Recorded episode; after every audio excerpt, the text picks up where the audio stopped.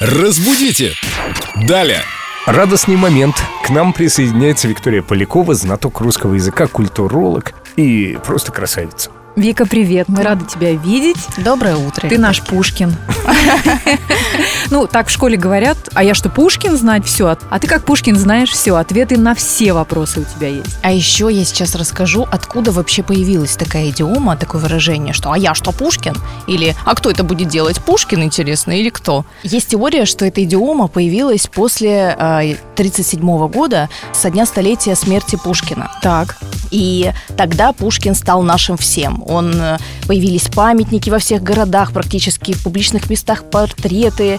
И некоторые лингвисты считают, что именно из-за этого его и стали использовать на каждом шагу, потому как он был вот у всех на слуху, он был нашим самым главным, самым большим достоянием, и все стали говорить, а я что, Пушкин? Он и остается достоянием. Да, да. Но мы так почему-то уже перестали говорить. Ну, у нас новые кумиры. Теперь можно сказать, а я что, Джастин Бибер? Да. Ой, ужас, Семен. А можно со старыми остаться кумирами? А я что, вам Джо Кокер? Я вам не Дженнифер Лопес.